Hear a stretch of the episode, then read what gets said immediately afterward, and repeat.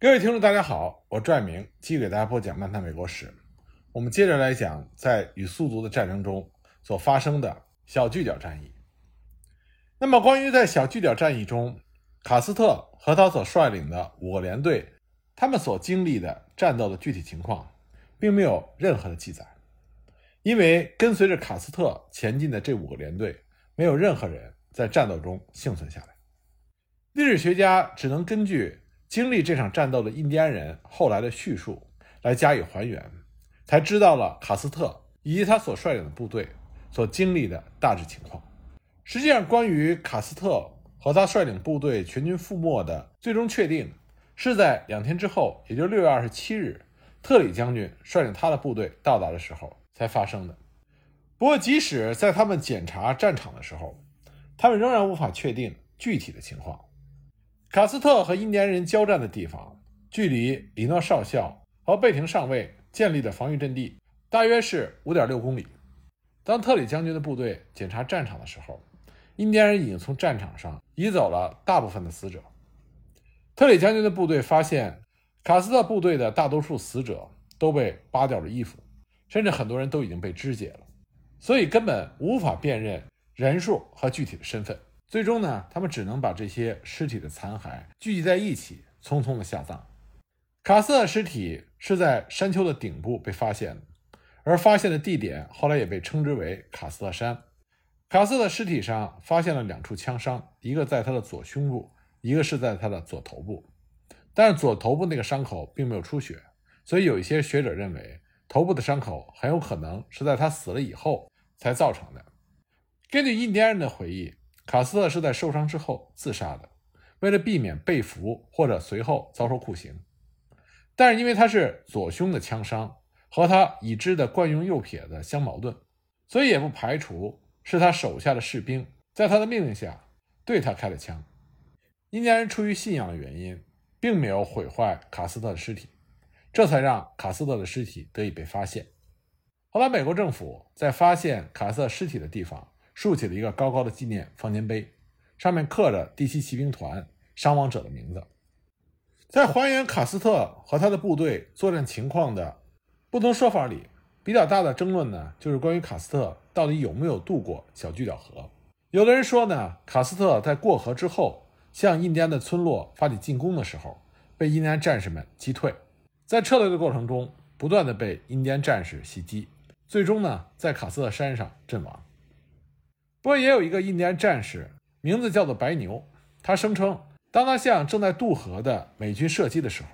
曾经开枪打死了一个身穿鹿皮夹克的军官。不过没有其他的印第安人支持他这种说法。而且按照卡斯特尸体上的两个枪伤，无论是哪个枪伤，一旦被击中，都会要了卡斯特的性命。所以呢，卡斯特不可能在过河的时候已经被击杀，然后尸体。又被带到了最终的卡斯特山。不过，虽然关于具体的细节有了争议，但总体来说，应该是卡斯特率领他的部队向印第安人发起攻击，但是遭到了印第安战士猛烈的还击。在这种情况下，卡斯特边战边退，但是他的部队不断的伤亡，最终呢，在卡斯特山这个位置全军覆没。从探查战场时候的种种蛛丝马迹可以看出来。卡斯特在向印第安村落进攻的时候，面对印第安战士的反击，他已经发现，在人数上他处于绝对的劣势，所以卡斯特立刻就命令部队向后撤退。那么在撤退的过程中，从战场地面的战斗痕迹来看，卡斯特部队在刚开始撤退还是比较有序的。不过，当他们撤到最后的战场，也就是卡斯特山的时候，他们被印第安人团团的围住，印第安人猛烈的火力。让卡斯特麾下的士兵们不断的倒下，而绝望的情绪迅速的蔓延。而风马本人所率领一支庞大的印第安战士骑兵，从东北方向发动了突如其来的冲锋，这就彻底击溃了卡斯特他们的防御。在这个最后作战的地点，战斗实际上持续的并没有多久。印第安人说持续不到半个小时，那么另外一种说法呢，说持续作战了一个小时。总之，在相当短的时间里，战斗就画上了句号。据印第安人回忆，在最后，很多美军的士兵在绝望中举起了武器投降，可是印第安人无情地将他们杀死。后来，特里将军麾下的战场搜索队的队长本廷少校，他曾经说，根据战场上的痕迹，他得出了结论，在最后地点发生战斗，实际上是一次陷入恐慌的溃败。他在战斗地点所发现被射杀的马匹或者是尸体，很少有排成直线的，这就说明美军根本就没有形成有效的防御战线。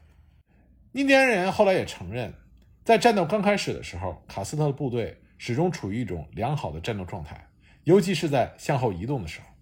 不过呢，在最后的卡斯特山，尽管美军士兵也进行了拼死的搏杀，但是战斗的场面是非常混乱的。那么最近几年，对于这个战场的考古工作表明，当时卡斯特麾下的部队有一些军官还是做了最后的努力，像一连队曾经从卡斯特山上。冲向小巨角河，但是因为印第安战士的阻击，最终没有能够到达，全军覆没。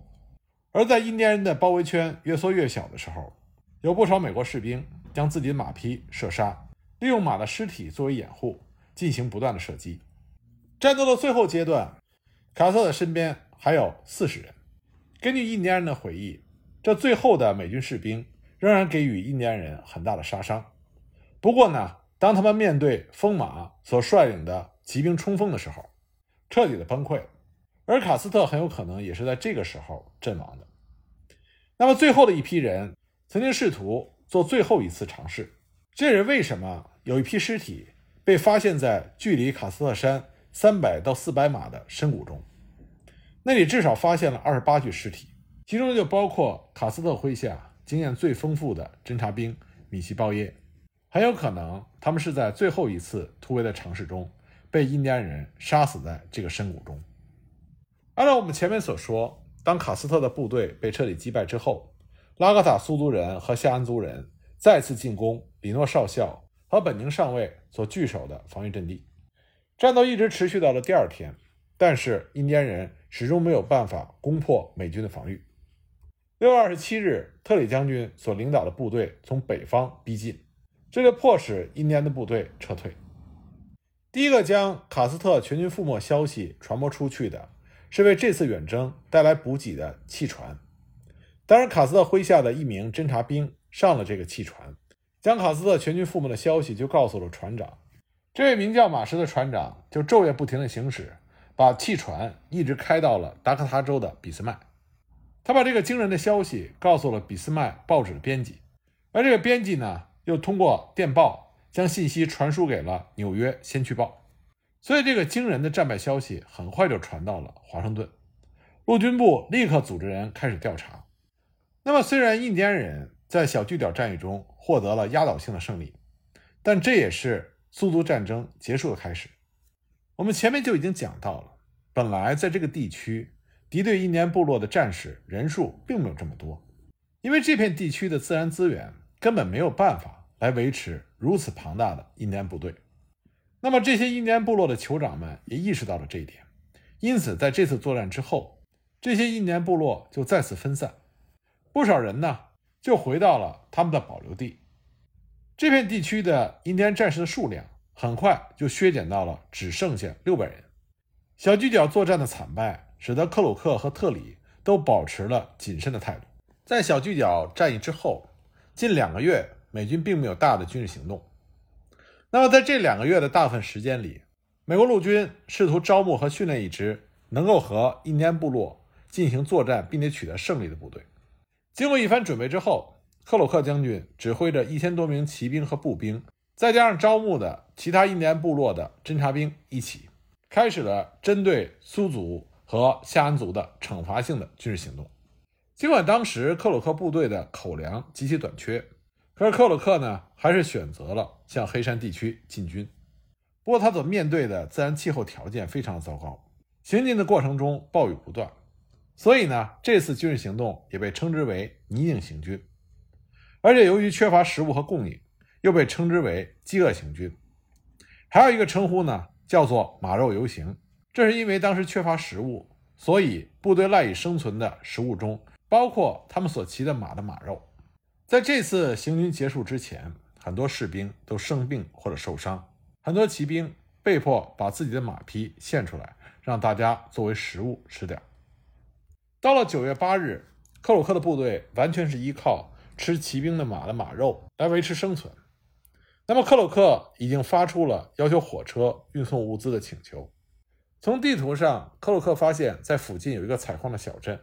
所以呢，他派出了一小股部队去那个采矿小镇取一些补给品。那么，就在去取补给品的路上，这一小股部队就发现了拉科塔苏族人的部落。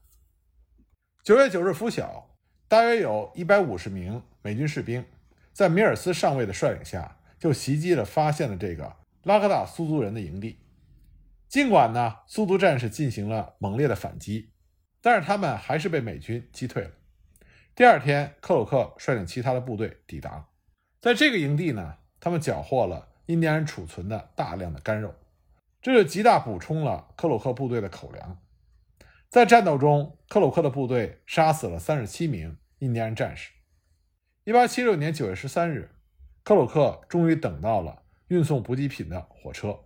不过，即使有了食物的补给，但这个时候克鲁克的部队已经疲惫不堪，没有办法再继续追击拉科塔苏族人了。其后呢，美军经过两个月的休整之后，在十月份趁着冬季，再次发起了对那些敌对印第安部落的军事行动。一八七六年十一月二十三日，来自友好夏安部落的一个印第安侦察兵就向美军通报，他发现了一个比较大的夏安部落的村落。那么，美军的麦肯齐上校就被命令率领着印第安人侦察兵以及他麾下所有的骑兵，去攻击这个夏安族的村庄。当时，麦肯齐上校麾下有一千名士兵，不过其中三分之一都是印第安人，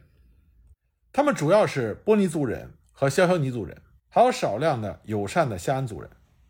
十月二十五日，麦肯齐就赶到了被发现的这个夏安族人的村庄。当时呢，这个聚集点的夏安族的战士们正在举行庆祝活动，因为他们刚刚战胜了一个肖肖尼族的村落。麦肯齐率领他的部队等到天亮，发起了突然袭击，就把夏安族的战士们赶出了村庄。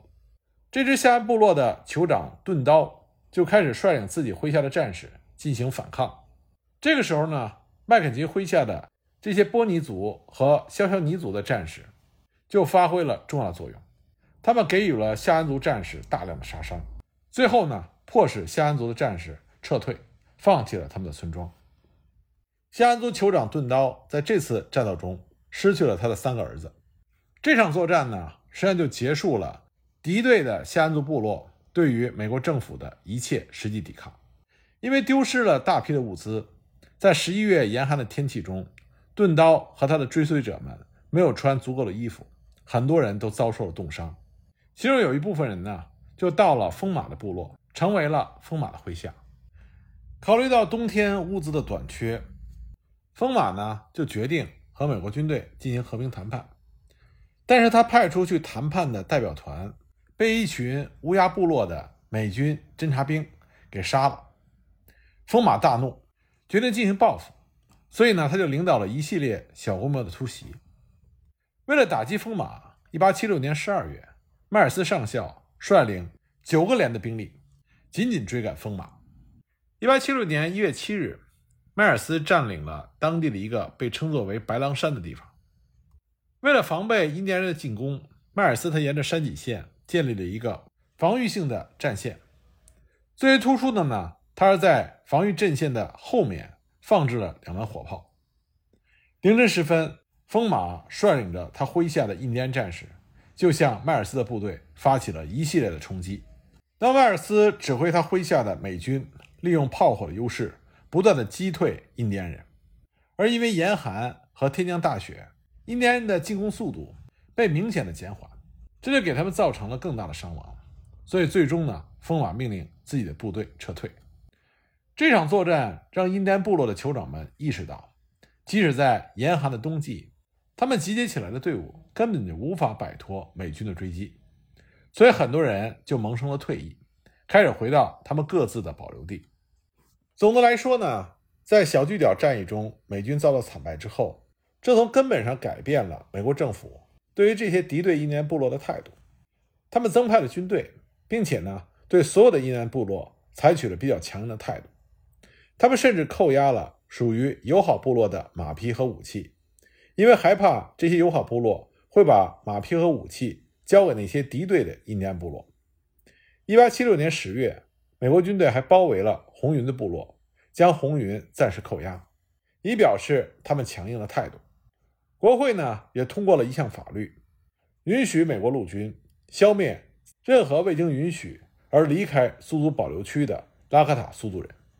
为了逼迫拉卡塔苏族人投降，美国国会切断了给苏族人所有的配给，要求他们必须终止敌对行动，并且将黑山地区割让给美国。同时呢，美军的指挥官也换成了迈尔斯。迈尔斯是美国陆军史上的名将。后来呢，正是他在美西战争期间负责指挥美国陆军。那么，在和印第安人的作战中，迈尔斯指挥的美军部队屡战屡胜，这就给敌对的印第安部落带来了极大的军事压力。随着冬天过去，突然有传闻说，北部的敌对的印第安部落对于投降很感兴趣，所以苏族的另外一位领袖红云就从他的部落里派出了一个三十人组成的队伍，向北。去说服那些敌对的印第安部落投降。这支队伍在粉河流域找到了风马，可是发现风马并没有任何准备投降的迹象。不过，附近其他的印第安部落听到这个消息，开始认真考虑向美国政府投降的可能性。除了红云之外，苏族的另外一个著名的酋长斑点的尾巴也同意率领一个代表团去和敌对的印第安部落见面。他在1877年2月12日。离开了他的居住地，率领了二百人，沿着黑山的东部边缘向北移动。沿途，他会见了一系列敌对部落的首领。那么，大多数首领都同意跟随斑点的尾巴去向美国政府投降。当斑点尾巴到达风马营地的时候，风马并不在那里。不过，风马的父亲给了斑点尾巴一匹马，来证明他们的部落也同意斑点尾巴的建议。四月份呢，红云亲自率领另外一个队伍，大概有七十人，再次对敌对的印第安部落进行了游说。那么，风马也决定向美国政府投降。就这样呢，这次大规模的苏族战争战火平息了下来。克鲁克将军当时写信给他朋友说：“我现在完全满意，苏族大战已经结束，我们将再次有和平的机会。”敌对的夏安部落由钝刀率领。在一八七七年四月二十一日，在红云的部落宣布向美国政府投降。五月五日呢，风马和他的部落也在红云那里宣布向美国政府投降。不过，尽管苏苏战争已经平息了，但是风马的故事并没有停止。那么，风马在向美国政府宣布投降之后，他的命运又将如何呢？我们下一集再继续给大家讲。